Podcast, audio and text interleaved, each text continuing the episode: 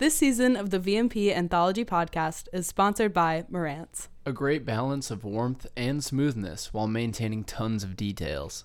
It's basically responsible for playing the soundtrack to my childhood. These are real words spoken by real Marantz fans who are some of the most passionate audio lovers in the world.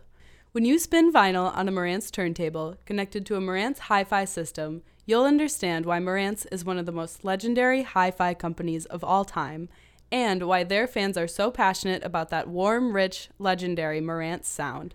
Check out all the latest Marantz gear at Marantz.com. That's M A R A N T Z.com. Or see what their fans have to say at hashtag Why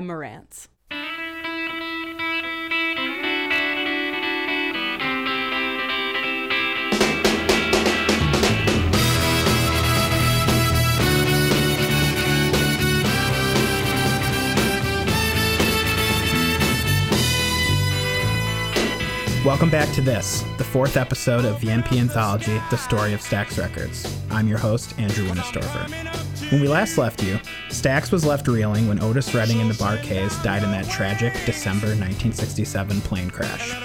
The next two albums in your box set came out in the immediate aftermath of that crash, during a 1968 and 1969 that eventually became known in Stax lore as the Soul Explosion.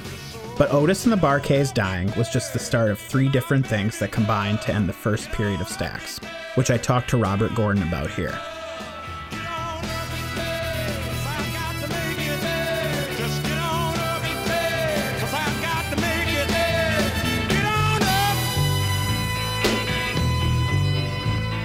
So Sam and Dave were super popular. Um, and in December 1967, uh, after Otis has had throat surgery, has come back to the s- studio, finds his voice is great. They're actually re recording vocals on old recordings. And he goes out for a three night tour run and it has the plane crash, December 1967. So that begins the perfect storm that brings down Stax in the its first period. Uh, it's followed by um, Jerry Wexler at Atlantic had always been afraid that that he and his partners would miss the cash out moment, and he'd been bugging the Ertegun's, his partners, to sell the company for several years, and as the age of conglomerates is beginning and there's big money being paid to assemble a lot of diverse uh, industries and businesses under one roof. Um, the Kinney car lot in Manhattan is uh, buying Atlantic and Stax. And so Atlantic told Stax, hey, we're going to go make this deal.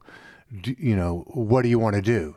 And Stax had the out if they wanted because the one thing in the contract that Jim had done right was put in a key man clause saying, you know, if Jerry Wexler were to leave the company, I would be free to depart.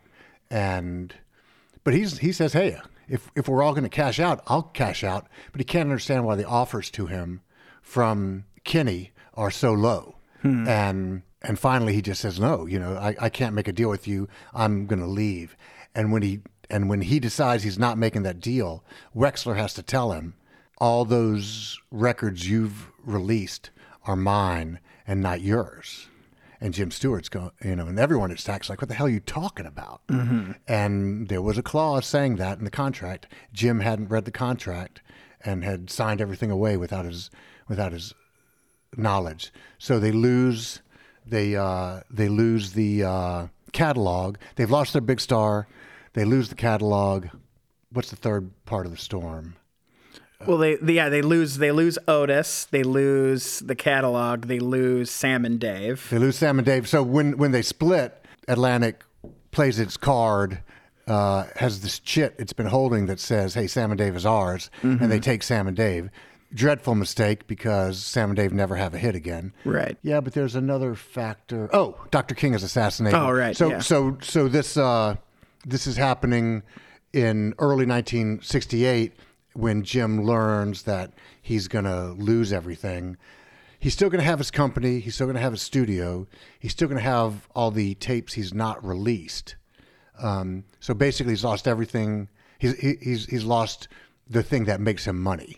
Although he's going to get a royalty, he's going to continue to get a, a royalty. It's just devastating to know that everything you've built for yourself is not yours. Right. And and they set a May fifth or sometime in May 1968, the Atlantic Stax separation is going to happen, and then in April, prior to that, Dr. King is assassinated in Memphis.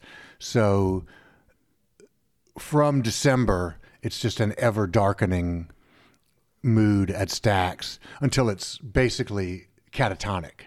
And Al Bell, after all these things happen, Al Bell assumes the authority and goes into the archives and finds some songs they can release and sort of begins to blow on the embers and create the second period of Stax. And uh, one of the people that sort of emerges because like there's this huge pressure I think at Stax then is they've lost one at one and two. Yeah. For there's there's this like power vacuum for like who is the star here. Right. And they kind of like start trying a lot of different people that maybe don't get a look in the same way previous to that. And Eddie Floyd and Johnnie Taylor, who are both in this box set, sort of are two different sides of that like Yeah. post Otis thing. That, Yes, like, yes. Um, and they they put you know they, uh, um, each of them have had hits already by this point in time. Um, you know, Eddie's gone to Europe and he's a big deal with uh, Knock on Wood, but um, but yeah, they put a new. They're they're looking for for a new lead player, which is really and and they need a catalog, and so those two things combine in their efforts to create the uh, soul explosion, which is I forget who coined the term.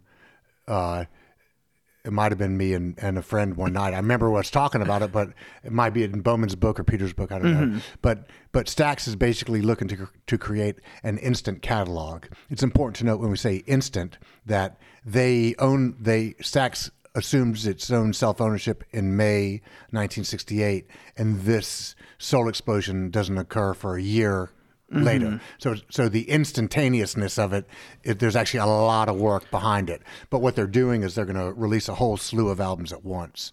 Um, in that interim, they're also Al Bell is bringing down a producer from Detroit to try a new sound.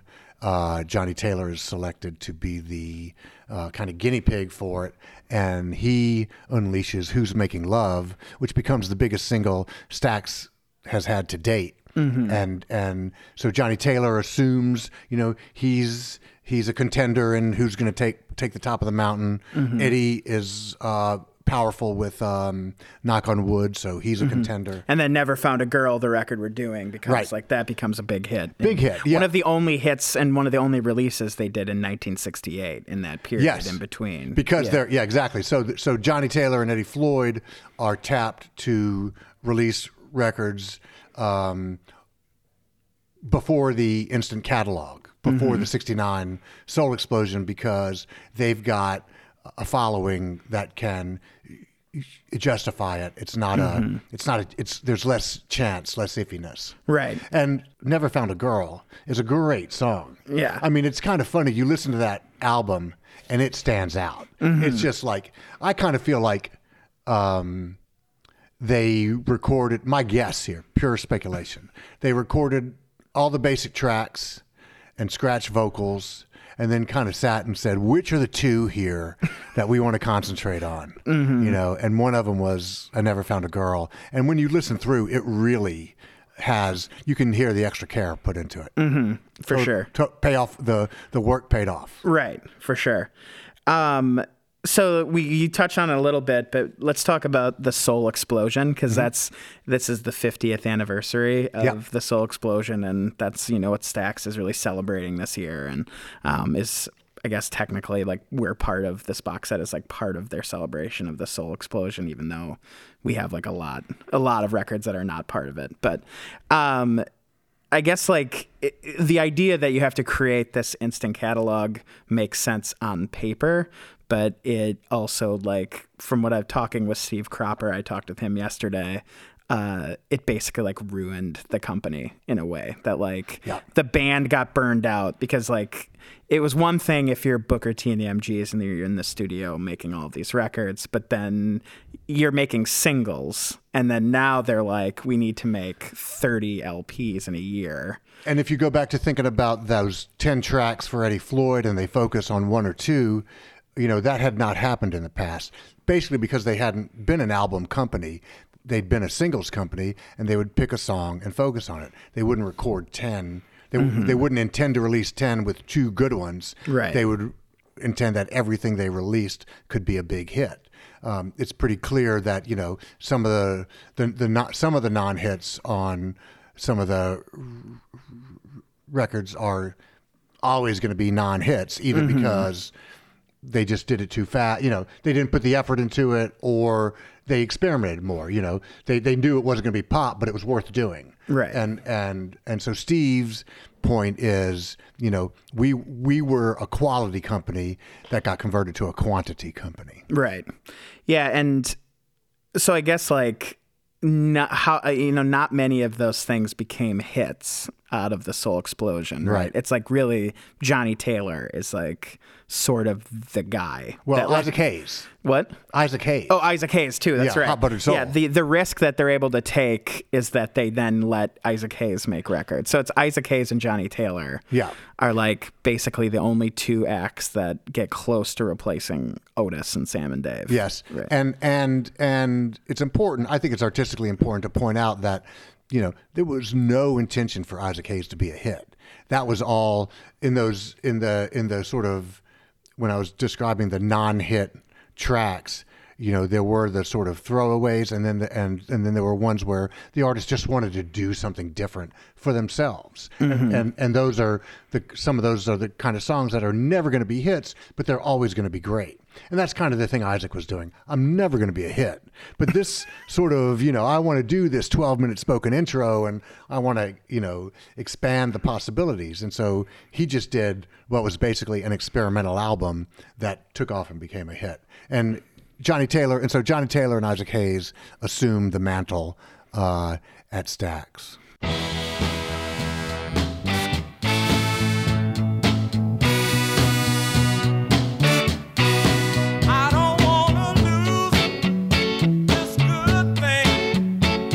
Though he was born in Alabama, Eddie Floyd's music career started even further away from Memphis. In 1955, as a teenager, Floyd convinced his uncle to let him move with him to Detroit, at that point a city still booming with jobs and opportunity. Floyd took little time in starting a group in Detroit. He founded the Falcons with coworkers at a jewelry store shortly after arriving in the city.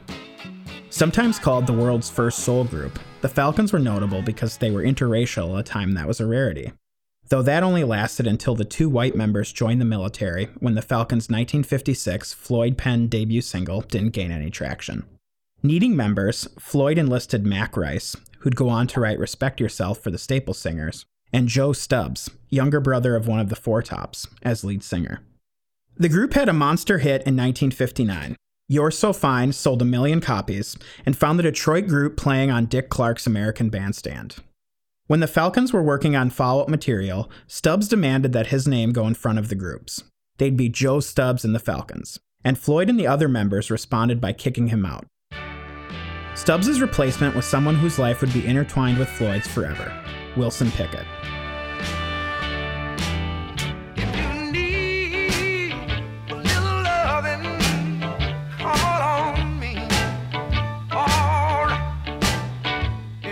Though he sang on some of their biggest hits, Pickett was never actually in any group press photographs.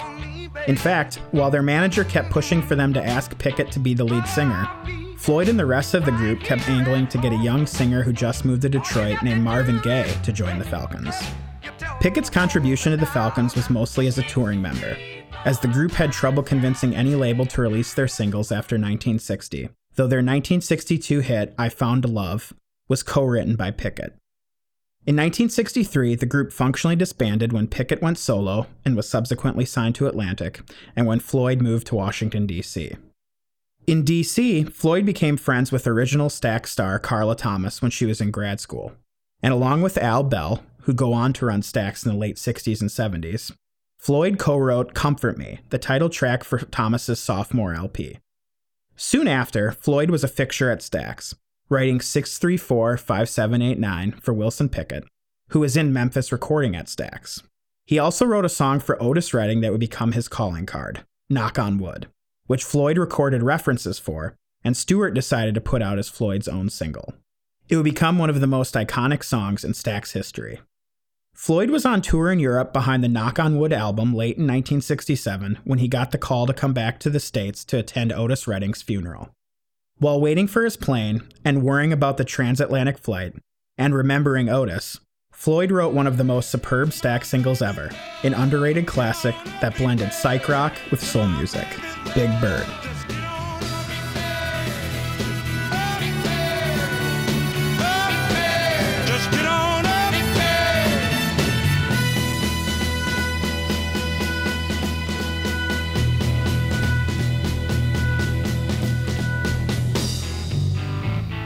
That same kind of genre bending would inspire the album Floyd would record in 1968, Never Found a Girl.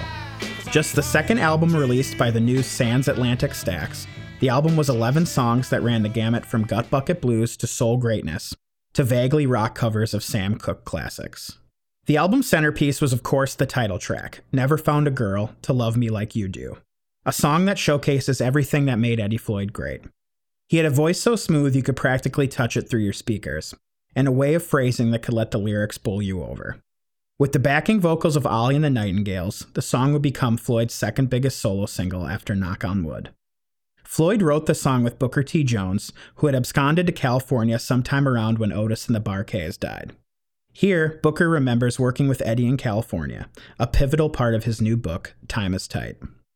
You mentioned that in the book a lot, you know, that one of the only people from here that like went out to California was Eddie Floyd. Mm-hmm. Was the only guy. And we're uh we're featuring Never Found a Girl, the LP in our box set. So I wanted to talk to you a little bit about what it was like working with Eddie at you said you wrote that at Leon Russell's place. Yeah, he, right? he came right out. He was one of the first people to come out, and he stayed out on Sunset Boulevard.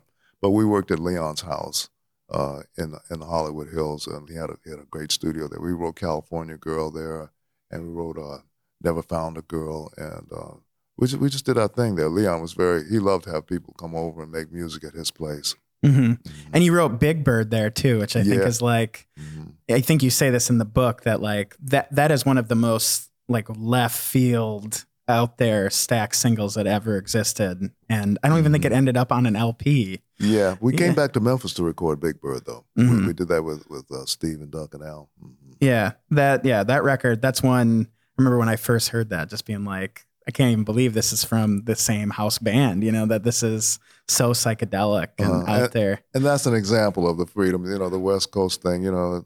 mhm. hmm Um, so I guess uh, one of the other things that you're really doing at this time too is like starting to uh, arrange with strings in a way that you maybe weren't able to when you were here. How did you think about adding, you know, those kind of elements to the production and songwriting you were working on then? Well, those were some skills that I learned at uh, Indiana, and of course, we had the great uh, Dr. Gilbert from Memphis State and his and his string section, who played so well. Uh, but I learned how to voice, and I learned the uh, the ranges of uh, the what I call strange instruments, like the viola. Viola's not in bass clef or treble clef; it's got a little strange, strange looking clef, and it's a C's not a C on the thing, you know. Mhm. And I learned those instruments, and in there, like French horn, you think it's just not, you know, it's written in at the key of F, you know. And I was able to uh, write for some of those instruments and use some of those in in the Stax arrangements, and have you know uh, flutes and uh, oboes and violins and Mhm. that type of thing. Yeah, which didn't really start appearing on Stax records until like after you had left Stax in some ways. Like you were the first guy to start pushing it there. And then by the time that it starts really getting incorporating, you know, Mhm. you're off doing your own thing kind of. But I enjoyed that. I thought there were some nice colors, especially for like Ollie and the Nightingales and some of the Mhm. spit, some of the gospel tinged groups that we worked with.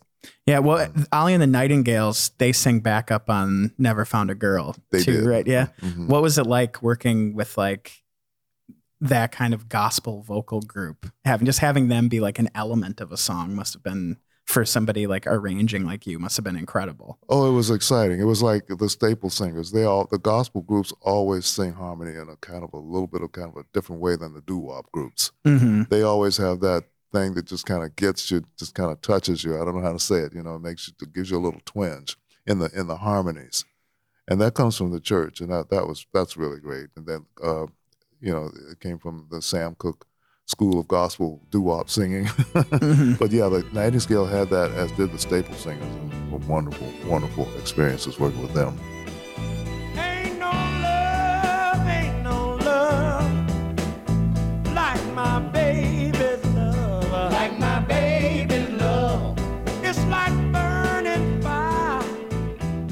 The soul- Never Found a Girl would go to number two on the R&B charts, and the album it came on would feature co-writes with another MG who wrote closely with Eddie in a strange location during his time at Stax, Steve Cropper.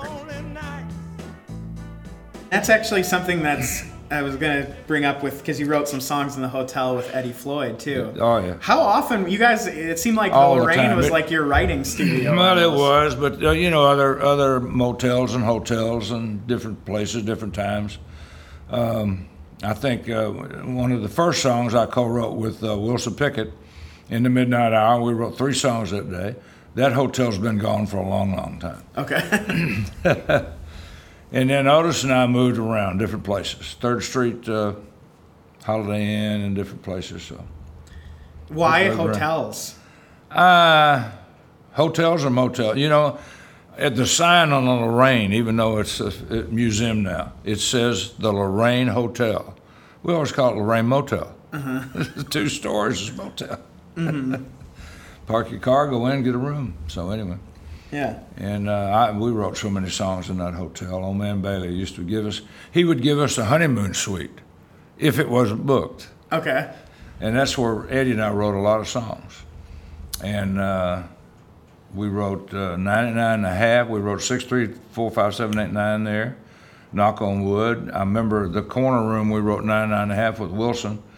And that's gone. That's part of the museum, but it's been torn down. But they did keep uh, the part where Martin Luther King was assassinated by the pool. I still to this day cannot remember what song we may have written in that room, but if you go down one and one over, that's where we wrote Knock on Wood, over by the pool. I remember that well. Yeah. So Um, so let's talk a little bit about Eddie. How did you guys meet each other? You guys have had like a really long. Well, I th- you know, he's a Detroit guy, and um, Al Bell, before when he was a disc jockey, before he became vice president and president of Stax, uh, said, "I am friends with a guy that you'll fall in love with. You guys have to get together. I know because he's a writer. He's really into the business, and uh, you guys would hit it off." And that's how we met. And I think I flew to D.C. and met Eddie for the first time, and whatever. And uh, Al uh, Bell had uh, left WLOK and gone to WUST, one of their chain stations in Washington, D.C. And how quickly did you guys start writing songs together? Then? I think immediately. yeah. yeah. Now, Al helped us on uh, the first batch, which was uh, Comfort Me, A Woman's Love, and something else we did. And I think Al wasn't around, and, and Eddie came to pick me up, take me to the airport, and I was to take. They didn't have a shower in those days. I go in to take a shower and realize they don't have one, so I ran some tub water, and I'm in there splashing around. I said, Eddie, I got up, dried off. I said, I got a great idea for a song. He said, What's that? And I said, Water. He said, You writing a song about water? I said, he said, How would that go? I said, I don't know. Give me my guitar and I'll show you. so that's what we did. We wrote Water. Mm-hmm. It wasn't a very big song, but people like it. So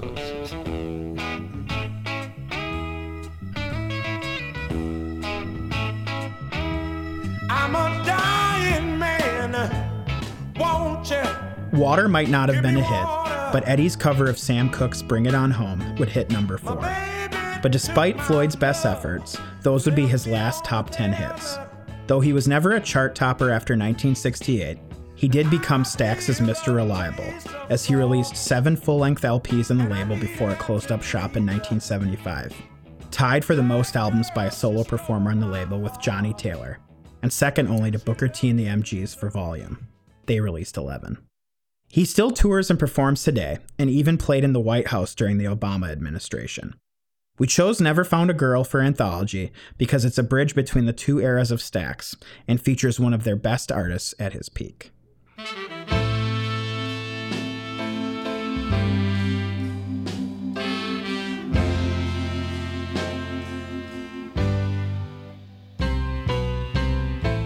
do people whisper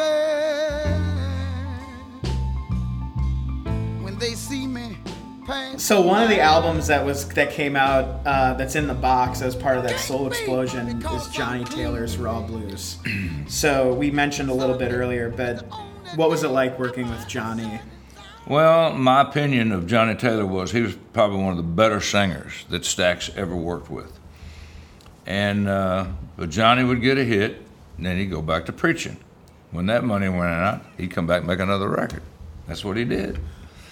So he was Johnnie Taylor. There wasn't nobody else that I knew of like him. And he had it all. He could dance too. I mean, he could dance just like Sam and Dave could. And, you know, he was, he was something else. Had a lot of hits, and, and he did well for us. Maybe you know what they're talking about. Because where there's smoke, there's fire. I work eight That was Steve Cropper, remembering working with Johnnie Taylor. No bigger star emerged during the Soul Explosion than Taylor. Growing up across the Mississippi River from Memphis in West Memphis, Arkansas, Taylor got his start as a gospel singer of considerable renown. He'd replaced Sam Cooke twice in his early career, first in the Highway QCs and then in the Soul Stirrers. Taylor would eventually be signed to Cooke's record label when the latter broke big as a secular star, but his career was put in limbo when Cooke was shot dead in 1964. He moved to Memphis in 1966 and was quickly signed by Stax Records and paired with the Hayes Porter writing duo.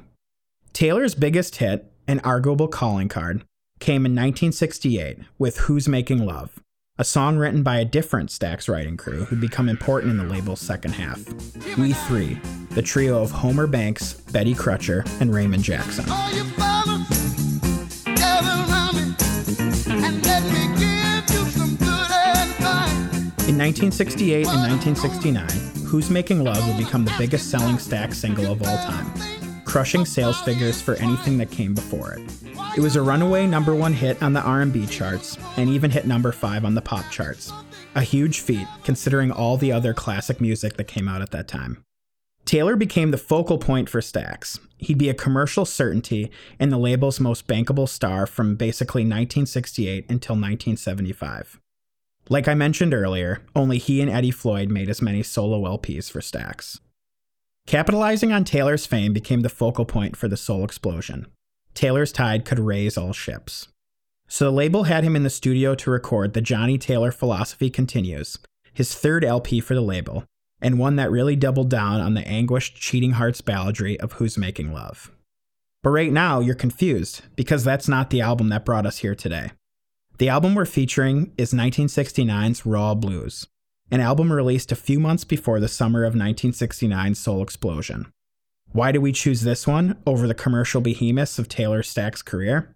Well, this album is an interesting artifact of Taylor's oeuvre, in that it took the hit of Who's Making Love to figure out what to do with him in a studio. His instrument was powerful and dexterous and could be lent to basically any genre he wanted to sing.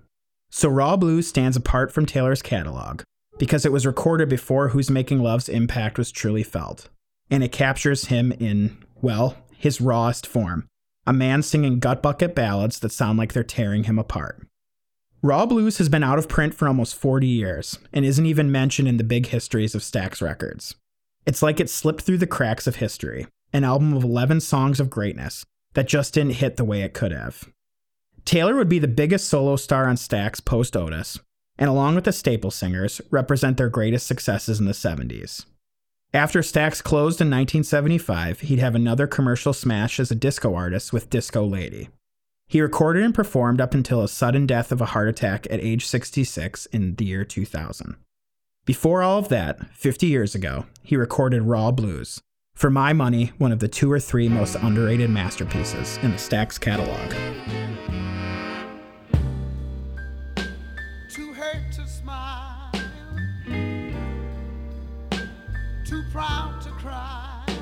The Soul Explosion was a success in some manner of speaking. It did create instant catalog and new stars, and is a feat few labels have ever accomplished. But the Soul Explosion also began to expose some of the cracks in the Stax facade. Here, Steve Cropper talks about what it was like on the inside. And where can a man go from here? In 1969, then there's the Soul Explosion, which is the you know the 50th anniversary Right. of that is this year. What did that feel like from the inside? Because you guys were, you know, you tried to put out 20, you put out 29 albums in a year. The label did.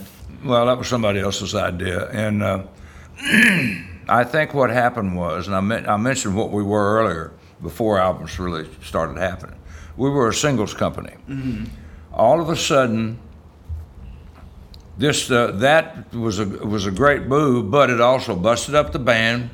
You couldn't instead of working on two songs, you're working on five artists with you know 10 songs. These that's fifty songs. That's just a lot of workload. And you'd go to Booker or go to Isaac or go to Al and say, uh, "Man, you know, I got a session. Well, I'm sorry, I've got to work on this. I got to work on that, and I'm I'm gonna have time to play on." So that's when they started farming out stuff, which is fine. You know, some of it turned out pretty good, and it was always a representative there that was doing it. And uh, that's when they started hiring uh, other producers and outside bands and stuff, and that, that's all well and good. It made it a bigger company, uh, probably making much more money, but the overhead also was much bigger. And you lose some of the like the. Charm. Well, I think you you lost that commonness of doing something every day, and you know everything takes time. So it's it's time was up. Time was tight in those days. And that's where we leave this episode. We've passed The Soul Explosion and Raw Blues and Never Found a Girl, the fifth and sixth albums of this edition of Anthology. If you've been waiting to unbox your records until now, you have just one more week before you'll find out the final two albums. Both albums from 1972, the year of Wattstax, and maybe the last shining year Stax had before it closed in 1975. We'll see you next week. This season of VMP Anthology was executive produced, written, and hosted by me, Andrew Winistorfer. It's produced by Gabe Harder. This episode's interviews were recorded at American Recording Studio in Memphis with engineering by Jason Gillespie, at OAM Network in Memphis with engineering by Gil Worth, and at the 30 Tigers office in Nashville with engineering by Jim Hankey of the Vinyl Emergency podcast. Voiceovers are engineered by Jonah Graver. Special thanks to Brad Dunn at American Recording Studio, Stephen Angel Cropper, Booker T, Nan and Olivia Jones, Robert Gordon, the staff at 30 Tigers for letting me record in your conference room, and Michelle Smith at Stax. I sign off like I have all season with this reminder. Listen to more David Porter.